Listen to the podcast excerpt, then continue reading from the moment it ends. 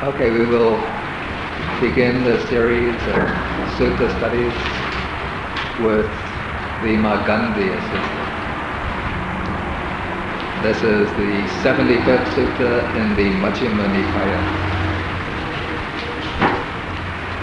And this sutta begins at a time when the Buddha was living in the Kuru country near the town called Kammasadhamma.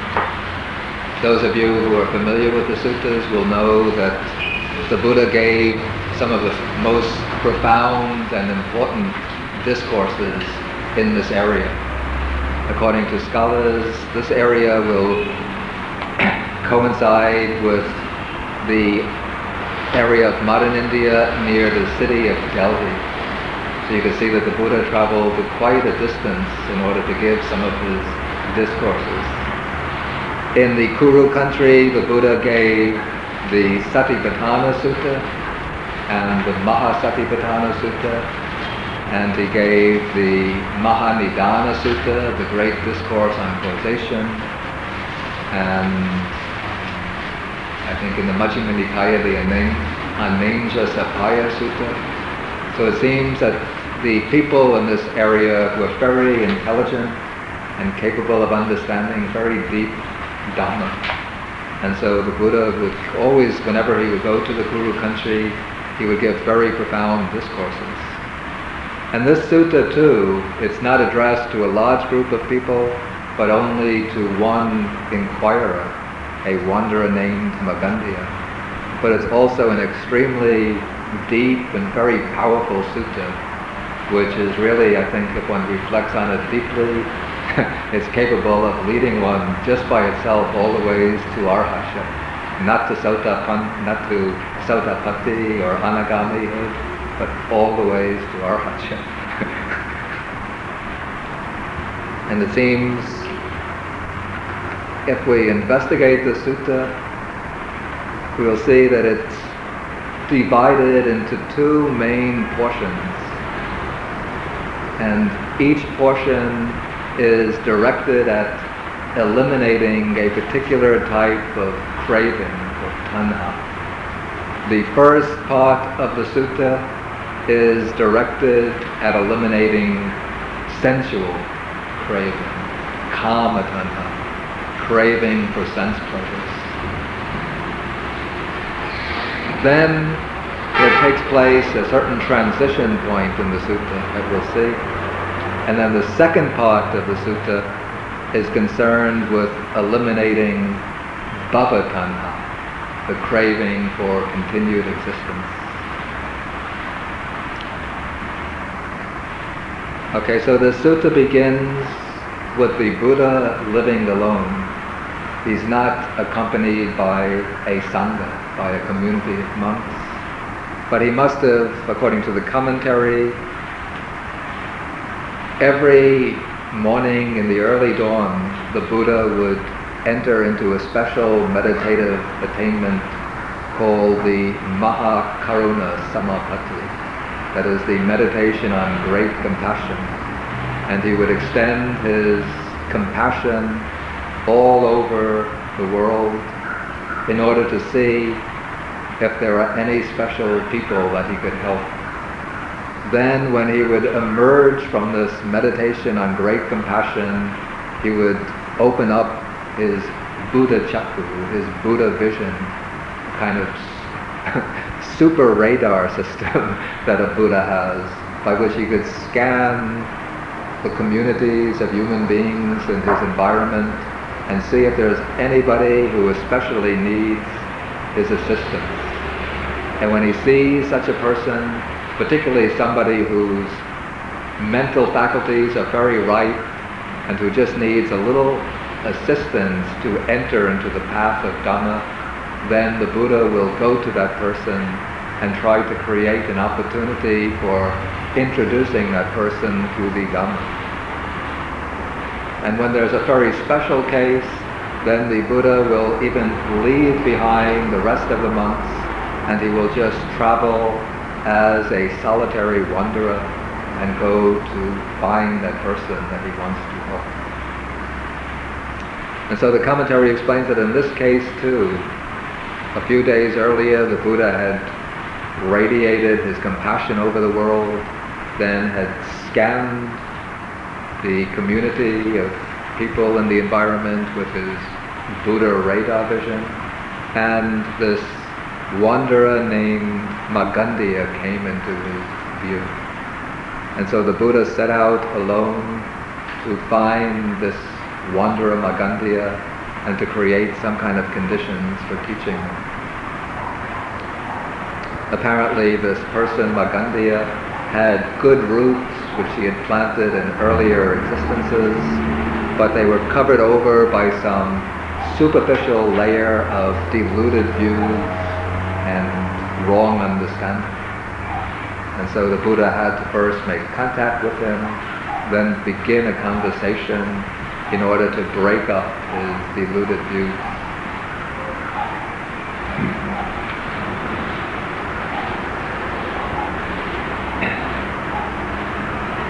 Okay, so when the sutta opens, the Buddha has been living in the fire chamber of a Brahmin who belonged to the Bharat clan. That was a prominent clan of Brahmins. And this Brahmin, he would have this chamber in order for making his sacrificial fire. And so the Buddha, when he would be wandering through the country, he must have come and approached this Brahmin and asked him for permission to live in his fire chamber for a few days. Okay, so then when the sutta opens in the morning, the Buddha dresses and goes into the town for alms, and then after his meal, he returns, he must have returned to his dwelling, and then he went to a grove in order to spend the day in meditation. And now the commentary explains that each day when the Buddha was living there, he would sleep on a straw mat. And when he would wake up in the morning, he would roll up the mat and put it in a corner. But the Buddha wanted to create some opportunity for a discussion to take place between the wanderer Magandiya and the Brahmin. And so on that day, he must have known with his foresight what kind of situation to create, what kind of circumstances to set up in order to create conditions for that conversation to take place. So on this day, he did not roll up his sleeping mat, but left it on the ground. And so this wanderer Magandiya was walking through the countryside and he came to the fire chamber of this Brahmin. and when he came there, then he saw that spread of grass on the floor of the fire chamber. And something must have given him the impression that it's the kind of bedding that an ascetic would use.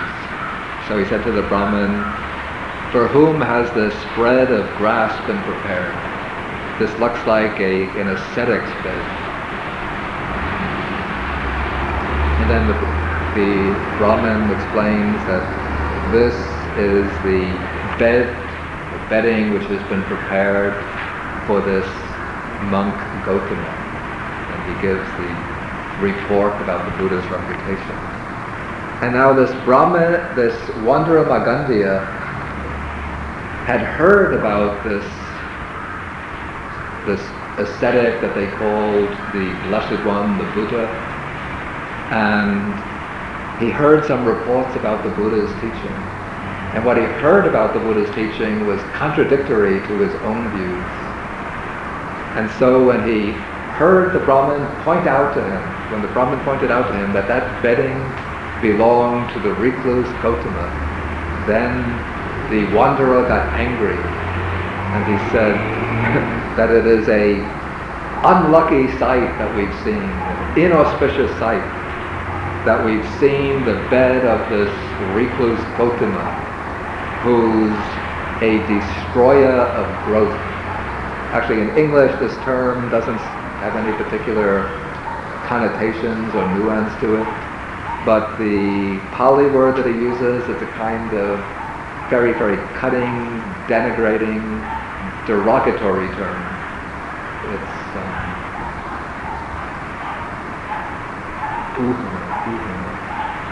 Word is bhunahu, which means something like a nihilist or somebody with a completely negative attitude to life. and so when the Brahmin hears this, then he cautions Magandiya and says, be careful what you say, Magandiya, be careful what you say.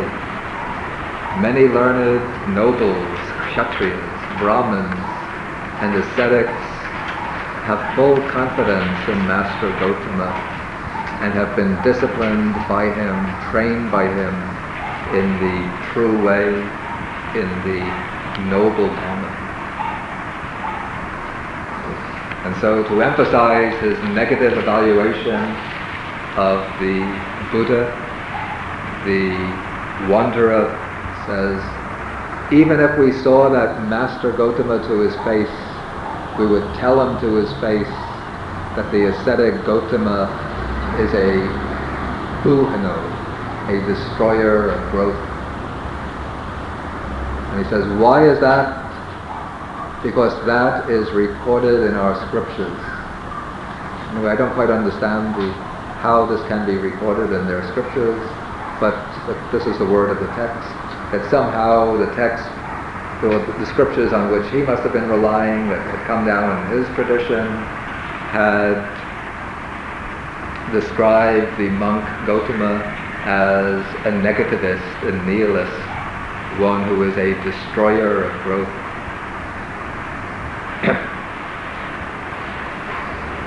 and then the Brahmin would like to, I think he must have been curious to get the Buddha's own assessment of this statement, this label.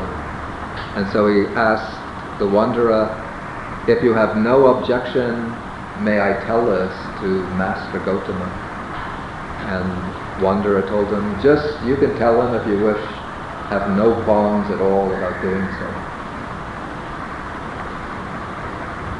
Okay, meanwhile, the Buddha was sitting in meditation in the grove and he had must have become aware in his mind that the wanderer Magandiya had arrived at the fire chamber. And so he directed his dibbasota, his divine ear, his supersonic element of hearing, in order to, his, his super sensitive element of hearing, in order to follow this discussion between the Brahmin and the wanderer.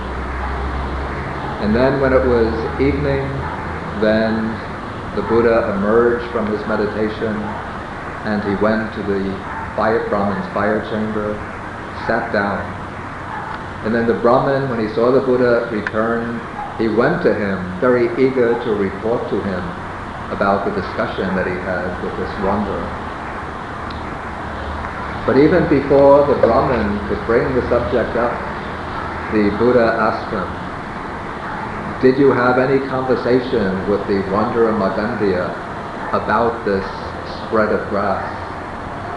And when he heard this, the Brahmin was struck with wonder and amazement and even to the extent that his hair was standing on end, because he would have, he realized that the only ones who were present when the discussion took place were himself and the wanderer, and he must have thought it very unlikely that the wanderer would have met the Buddha, and so he would have realized that the Buddha had some kind of superhuman power of hearing. And so he was astonished and shocked, and he said, that's exactly what we wanted to tell you about, and yet you already know about it.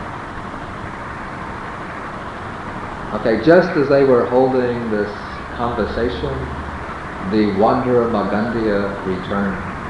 He must have known that the Buddha would come back to the dwelling in the evening, and so he came back there. He went to the Blessed One and exchanged greetings with him. Then even before Magandiya could present his charge to the Buddha about his being a destroyer of growth, the Buddha anticipates him by giving him the reason why he uses this expression in, in relation to the, to the Buddha. He says, Magandiya, the eye delights in forms, takes delight in forms, rejoices in forms. That has been tamed by the Tathagata, guarded, protected and restrained, and he teaches the Dhamma for its restraint. Was it rep- with reference to this that you said the monk Gotama is a destroyer of growth? And the wanderer Magandiya confirms this. Then the Buddha continues each of the sense faculties. The ear delights in sounds. The nose delights in odors. The tongue delights in flavors. The body delights in tangibles. The mind delights in mental objects, mental phenomena. Takes delight in mind objects. Rejoices in mind objects. That has been tamed by the Tathagata, guarded, protected and restrained, and he teaches the Dhamma for its restraint. Was it with reference to this that you said the monk Gotama is a destroyer of growth? And then the Brahman confirms this and says that why is this? Because that is recorded in our scriptures, in our texts. So it turns out that the reason why the wanderer and the tradition on which he relies describe the Buddha as a destroyer of growth is because he teaches restraint and mastery over the six sense faculties. It seems that in this tradition that this wanderer was following, he and his teachers believe that the senses are to be indulged. They might have been a kind of sect of hedonists who believe that the highest goal of humankind is to enjoy sense pleasures in a great, as great a variety as possible. That for them, growth and development means to enjoy a great variety of sights, to enjoy many different sounds, to enjoy beautiful and fragrant scents, to enjoy many different tasty foods, to enjoy variety of touch sensations, and to um, experience a wide variety of thoughts and reflections and fantasies and imagination. So for them, the aim of life is to indulge in the enjoyment of sense pleasures and mental pleasures, aesthetic pleasures, with as great a variety as possible. And so since he, they would have heard that the Buddha teaches the restraint of the senses, control over the senses, and the elimination of desire for sensual pleasures. For them, the Buddha would be a destroyer of growth, a nihilist, a negativist. It seems that their view is very much like that of the contemporary materialists, especially the sensualists, the consumer society, who say that we should see, hear, enjoy as much as possible. Everything should always be different. New styles every six, maybe three or four times a year. New fashions, fall fashions, spring fashions, summer fashions, winter fashions. New perfumes. Try different tastes. uh,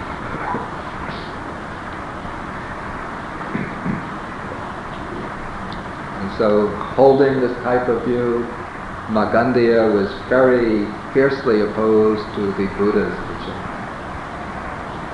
And yet he would have had good roots and strong connections with the Dhamma from earlier existences, which had just been covered over through his recent contacts and his present existence, it would have been covered over by a coating of deluded views.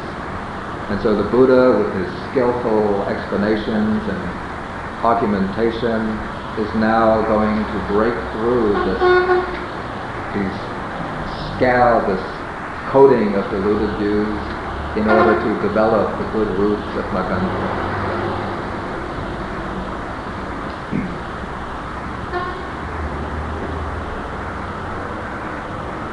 So, so now the Buddha takes first the case of somebody who is in an earlier part of his life is a sensualist.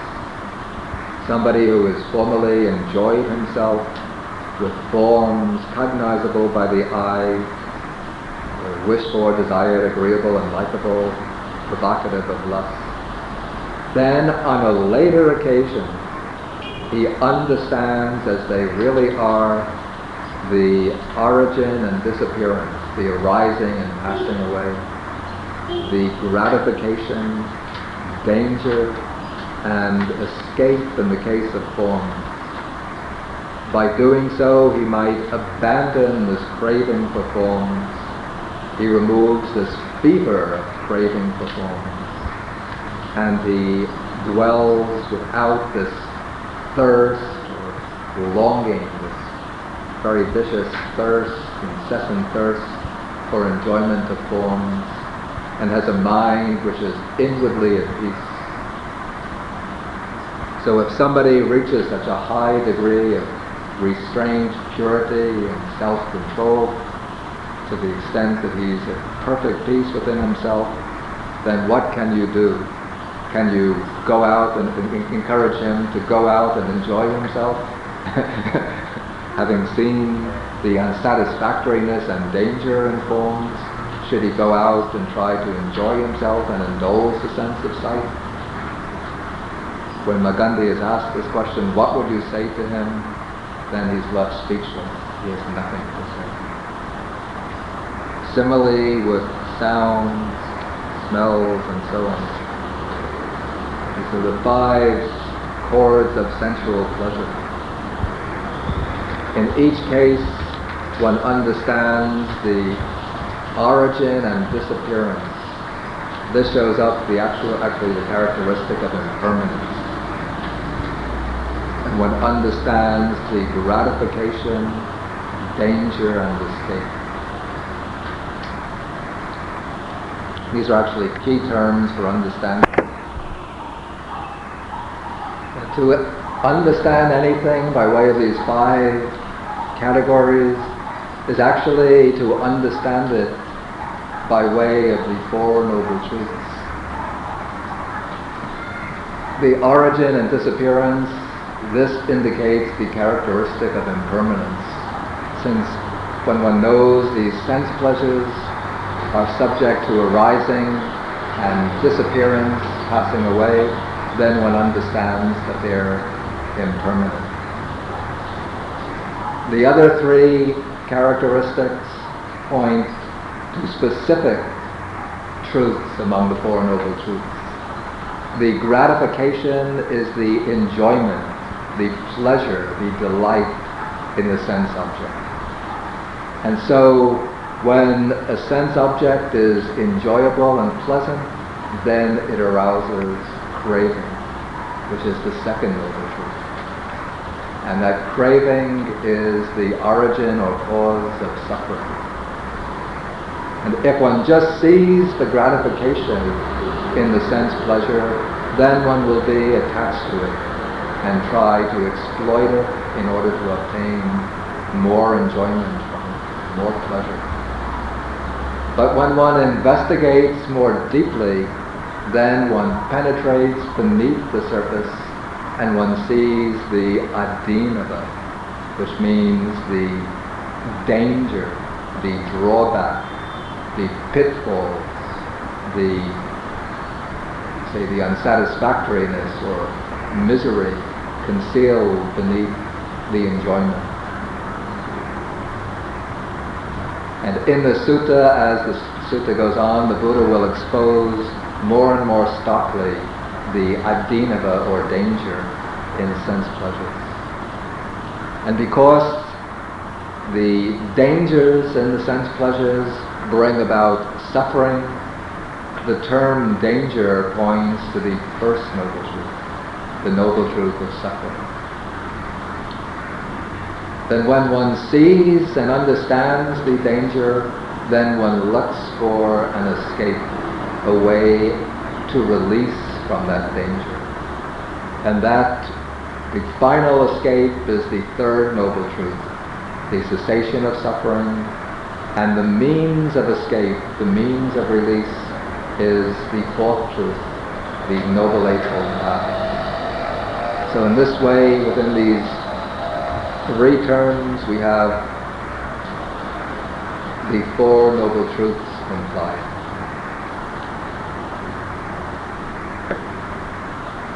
Okay, so now the Buddha speaks about the, the gratification, danger, and escape in the case of these five chords of sense pleasures. And in each case, when he asked Magandiya, what would you say to a person who abandons this craving for the sense pleasures and is dwelling inwardly at peace, Magandiya has nothing to say.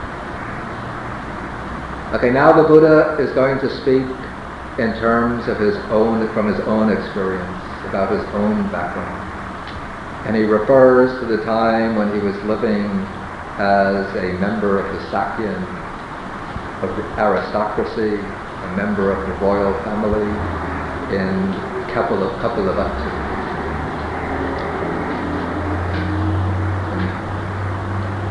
He did not come from a poor, powerless family, but from a very wealthy, powerful family in the state of Kapilavatthu.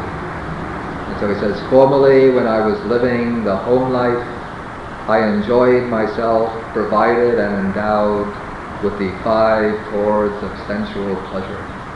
And he mentions them. And he says I had three palaces, one for the rainy season, one for the winter, and one for the summer. It seems each palace was constructed in such a way that it would provide ideal living conditions for the different seasons. Perhaps the winter palace was built in such a way that it would keep out the cold and could retain the heat. While the palace for the summer would be constructed of a lighter material so that it would um, allow cool breezes to come through and would not retain the. And then during the rainy season, he says, I would spend the four months enjoying myself with musicians who were all female, and I did not even go down to the lower palace. He would just be living in the most utmost sensual luxury. But then on a later occasion, he must be now referring to the time when he reached maturity and started to reflect on his situation in the palace, to reflect on this life of enjoyment, of luxury, of power.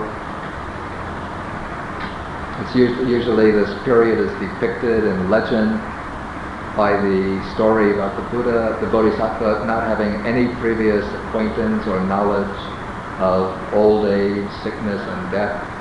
Then he became curious about the life outside the palace and wanted to leave and just to see the surrounding countryside. And his father tried to discourage him and persuade him to remain happy within the palace. But he went on the journey outside the palace with his charioteer. And first he would see an old man, then a sick man, then a dead man, and then an ascetic according to the legend, this was the first acquaintance that he ever had with the facts of old age, illness, and death. I think we could understand this legend as just a way of depicting an inward psychological experience of reaching a stage of deep reflection on these hard realities of life and of seeing through this life of enjoyment and easy pleasure to understand that our life is eventually heading towards old age, sickness, and death. And so when he understood this origin, disappearance, gratification, danger, and escape, in the case, in the case of sensual pleasures, then I abandoned craving for sense pleasures. I removed fever for them, and I dwell without thirst with a mind inwardly at peace. Very beautiful way in which he depicts his own situation. And now he compares himself with other beings using very stark, hard-hitting language. He says, I see other beings, other people who are not free from lust for sensual pleasures, being devoured, eaten up by this craving for sensual pleasures, burning with fever, the fever of sensual desire, desire for sensual pleasure, indulging in sensual pleasures. And I do not envy these people, nor do I seek to find any delight in sensual pleasures. So this gives a very, very powerful, powerful impression. The way the Buddha contrasts himself free from this fever, free from thirst, inwardly at peace, and seeing those who are still burning with this fever of sense pleasures, devoured by their desires, not able to experience peace.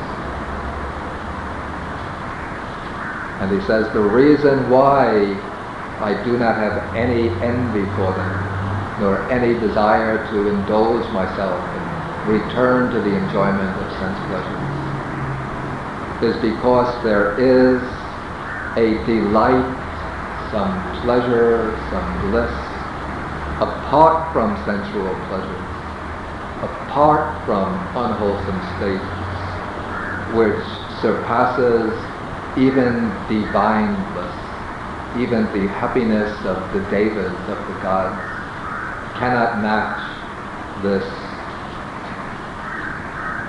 delight and pleasure of seclusion to which the Buddha has asked.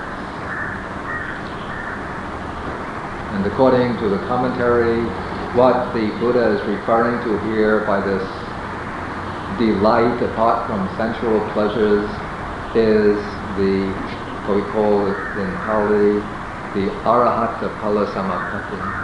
This is the meditative attainment of the fruit of our arhatship.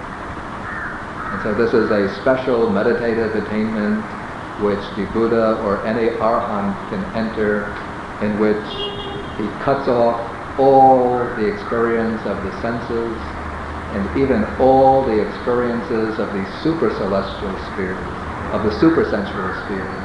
And he, the mind becomes immersed directly in the bliss of Nibbana, right here and now. Uh, and for a Buddha or an Arhat, any Arhat, when he wants to enter the state, he just sits and makes a determination to enter into the special meditative absorption for a certain period of time, whether 10 minutes, half an hour, an hour, whole days, even seven days, and then the mind will just cut off all of its normal processes and just becomes completely immersed in the bliss of nirvana, the direct experience of nirvana.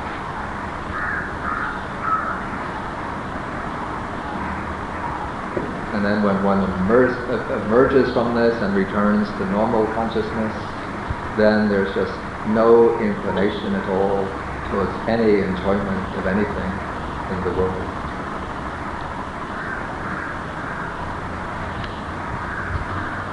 Okay, now the Buddha, in order to reinforce this point, he descends to a lower level, a simpler level, and he uses an analogy. He says, suppose, Magandiya, there's a householder or a householder's son who is rich with great wealth and property, provided and endowed with the five cords of sensual pleasure. And so he can enjoy himself with any forms he wants, enjoy any sounds, smells, tastes, tangibles, and so on. And he observes virtuous conduct of body, speech, and mind, so that when he dies, after death, he is reborn in a happy realm of existence in the Tavatimsa of Devaloka, that is the gods of the 33. and he's reborn in this Nandana Grove, that's like the playground of the Tavatimsa gods, and he's surrounded by a group of celestial nymphs, and he can enjoy himself with them, provided with all the five cords of celestial or divine sensual pleasures. Okay, so these, they say that the sense pleasures in the heavenly world are much more refined, much subtler, much more enjoyable and delightful than the pleasures of human beings.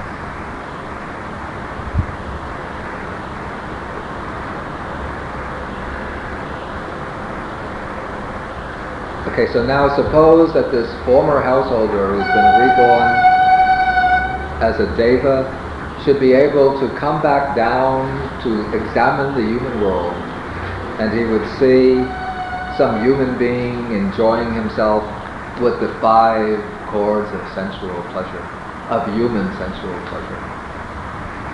Would that newborn Deva, that young Deva, surrounded by his group of celestial nymphs in the Nandana Grove, enjoying the five celestial sense pleasures, would he have any envy for this human being enjoying the five human sense pleasures? Or would he want to return, come back to the human world in order to enjoy human sense pleasures? Maybe this question doesn't have much meaning for us who haven't seen the delights of the Deva world. But anyway, according to the text, these delights of the Deva world are inconceivably more pleasurable and beautiful and lovely and enchanting and charming and ravishing and enticing and titillating the pleasures of the human world. And so ordinarily people in all religions, they want to be reborn in heaven because they have some intuition of another realm in which there is a superior grade of sensual pleasures than can be found in the human realm. Here in the human realm, if you reflect, there's bad sounds, traffic, of dogs barking, loudspeakers blaring. There's ugly sights, one sees garbage, bad smells of excrement, garbage, waste, and so on. Sometimes the food is bad tasting. There's rough tactile sensations, grating, abrasive, painful. But in the divine celestial world, everything one sees is lovely and beautiful. There is just the most enchanting music which will make the music of Mozart or Bach sound just like grating, grating sounds. And just always the flowers are emitting beautiful scents. And the food must be just so delicious that one cannot imagine any any dishes prepared on earth are more tasty than the celestial food. All the touch sensations are just like fine silk. And so these, and I guess the group of nymphs will be very beautiful and lovely. And so ordinarily a human being who's reborn in the Deva world doesn't want to come back to the human world. And they, when they consider that a human rebirth is imminent, they become terrified and shocked because they don't want to leave their celestial pleasures.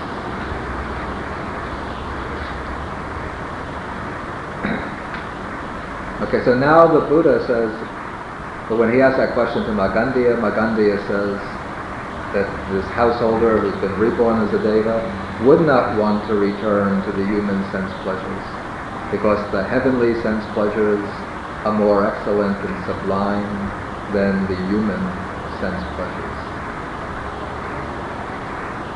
So then the Buddha in paragraph 12, he repeats that same statement that he made earlier.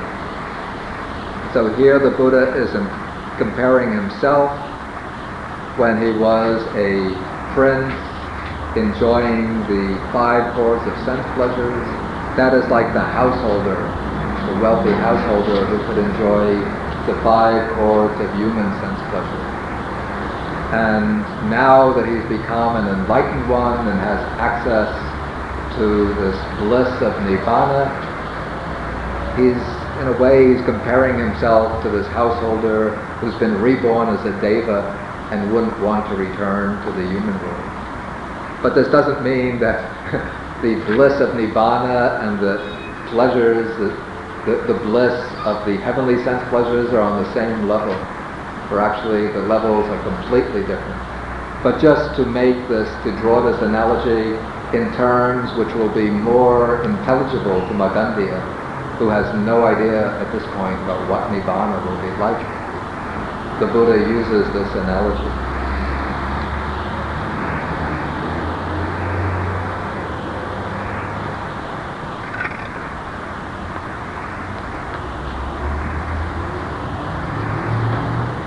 Okay, and now the Buddha, after leading, you can see that the Buddha has used a very, very subtle, gradual, step-by-step approach in instructing Magandiya. He begins by appealing to Magandiya's sense of pleasure and making him see that the Buddha is not opposed to pleasure and rejecting sense pleasures because he's a negativist who just has this bitter, sour attitude towards existence and towards pleasure. But he's showing Magandiya that he has access to another type of pleasure, a superior type of pleasure which is utterly beyond the pleasures of the senses. And so he's appealed in this portion of the discourse, the first portion, to Magandiya's interest in pleasure, interest in enjoyment. And he's shown him that there is a pleasure above and beyond sense pleasures, which is much more enjoyable, which gives inner peace, inner freedom from dependence sense pleasures. And compared to this peace and happiness, the enjoyment of sense pleasures is actually a state of being devoured or a state of burning, of being consumed. Okay, now with paragraph 13, the Buddha, now that he's softened up Magandiya's mind, he's going to hit very hard at his deluded views by exposing to him in a very stark and realistic way the adinava, the dangers or the misery in sensual pleasures, using one of the most, I'd say one of the most powerful similes in the whole Pali Canon. Okay, suppose Magandiya there was a leper. The Pali uses some word for kind of skin disease. It's just a guess that this is leprosy. With sores and blisters covering his limbs. And within these sores and blisters there are worms who are eating his flesh. And the man is scratching the scabs off the opening of his wounds with his nails and cauterizing his body over a burning charcoal pit. This is the way he can alleviate the pain is by heating his limbs up over the charcoal pit.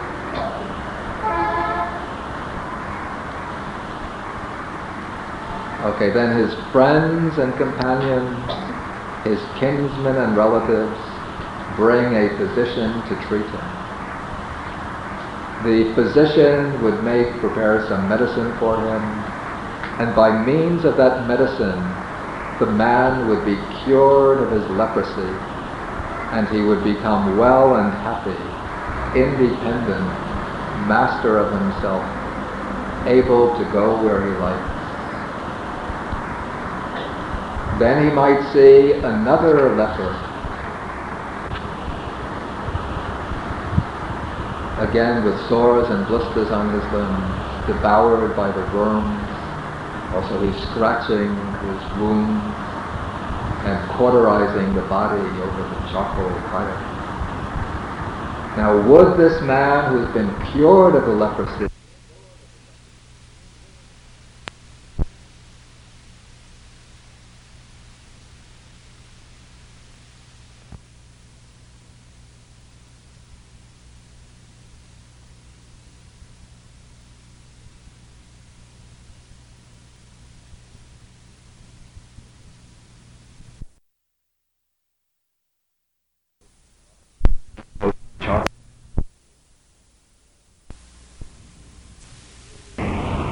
would he feel any envy for the man who's still a leper, who's burning his limbs over the charcoal pit and taking this, these palliatives to alleviate his pain temporarily? And Magandiya says no.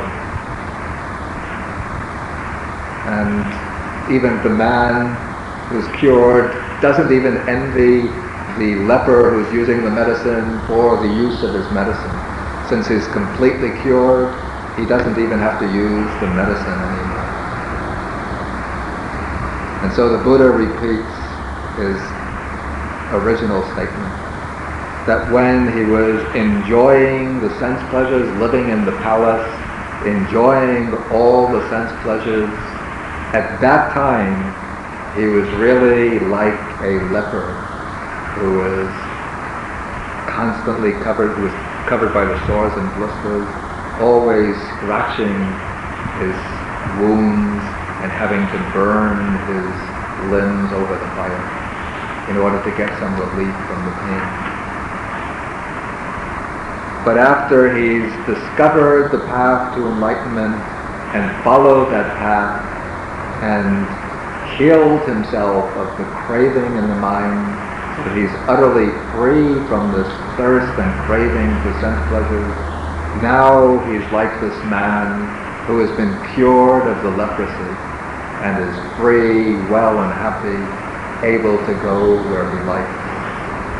And just as that man who's now cured and healthy will see, might see other lepers scratching themselves and burning their limbs, so the Buddha sees other people who are not awakened, not enlightened, indulging in sense pleasures, trying to increase their sensual enjoyment, always seeking variety and intensity of pleasure, and yet he doesn't envy them, doesn't feel any longing to return to the enjoyment of sense pleasure.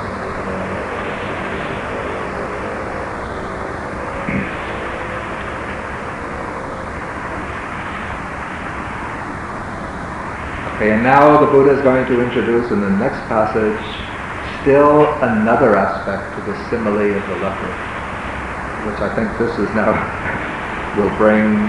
He's, he's going to use the simile of the leper to expose from his perspective the true nature of sense pleasure. He says, suppose Magandiya there was a leper with sores and blisters. Okay, again, everything is repeated. Then his friends and companions bring the physician. The physician cures the man so that he's free, well and happy, able to go where he likes.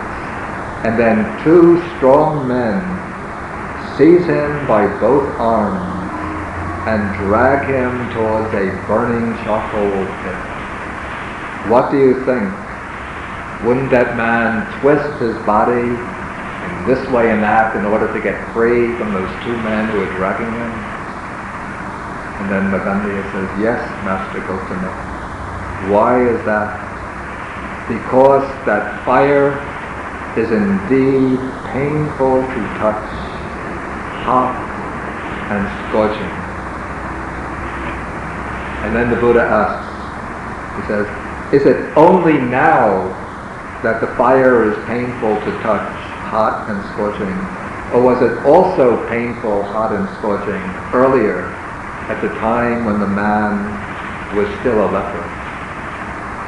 And Magandiya says, now that fire is painful to the touch, hot and scorching, and also earlier it was painful to the touch, hot and scorching. But when that man was a leper with the sores and blisters, his faculties were impaired. And thus, even though the fire was actually painful to touch, he mistakenly perceived it as pleasant. Actually, I, it's hard to believe that Magandiya actually would have said this rather than the compilers of the sutta, because the words are exactly what the Buddha would have wanted in order to develop his point. But the point is that all along the fire, this charcoal fire, is painful and scorching. But when a person has the disease of leprosy, then the sense faculties are not able to perceive the heat as it really is, as painful and scorching. But because of the leprosy, they feel the heat as pleasant, as enjoyable. It gives some relief from the itching and intensity of the pain. And so the leper always wants to heat up the limbs over this burning fire. But once he's cured of the disease and the sense faculties are functioning normally, then if he puts the arm over the fire, he'll experience it as painful. Draw the arm back. And if somebody, these two strong men, grab him and say, come now, earlier you found this pleasant, let's give you another treat by exposing you to that hot, burning fire. Come, let's go along. Then the man is frightened and thinks, no, I don't want to experience that. That's very painful. And he tries to wiggle out of it and to escape. But all along the fire has been hot and burning. But as Magandiya says, it was because his faculties were impaired that he mistakenly perceived it as pleasant. And the word that Maganda, the expression that Magandiya uses, the Pali expression, you have the book. Can you look up just note? Yeah, and maybe I could find it. No, not, I don't want the sheet, I want the book.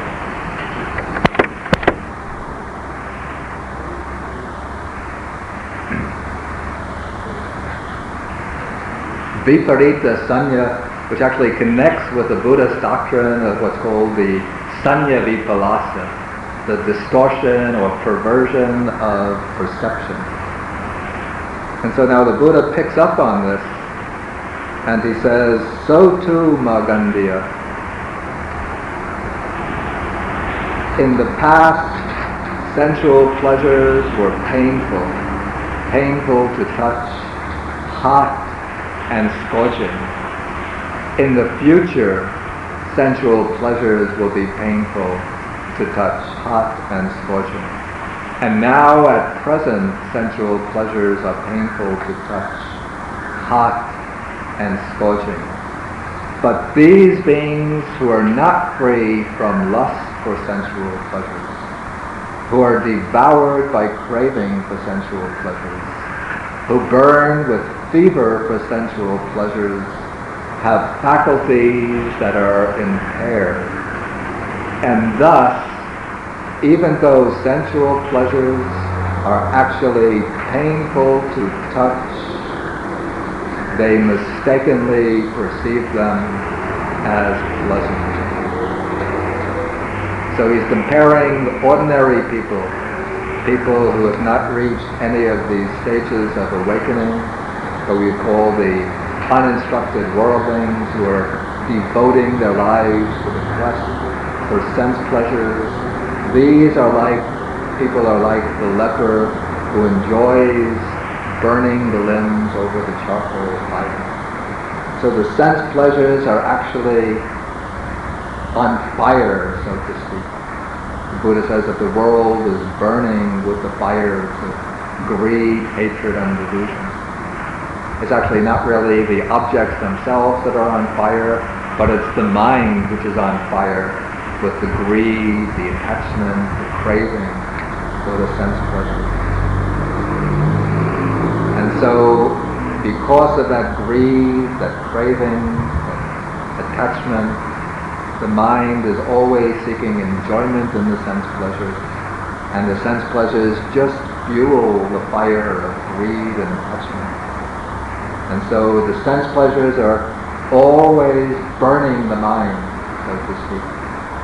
And yet, because of the screen of ignorance and wrong views, there takes place this distortion of perception, perversion of perception so that the beings who are enjoying the sense pleasures experience them and understand them to be pleasant. But if they could see the sense pleasures with the eyes of an awakened one, they would be like the man who's been cured of the leprosy. Now he will not experience the burning fire as pleasant, but as painful. And so the one who has reached some awakening will not look on the indulgence in the sense pleasures as a source of pleasure, but we'll see that it is actually a breeding ground of suffering, that the sense pleasures are actually burning with these fires of greed, hatred, and ignorance. Okay, maybe we will stop here.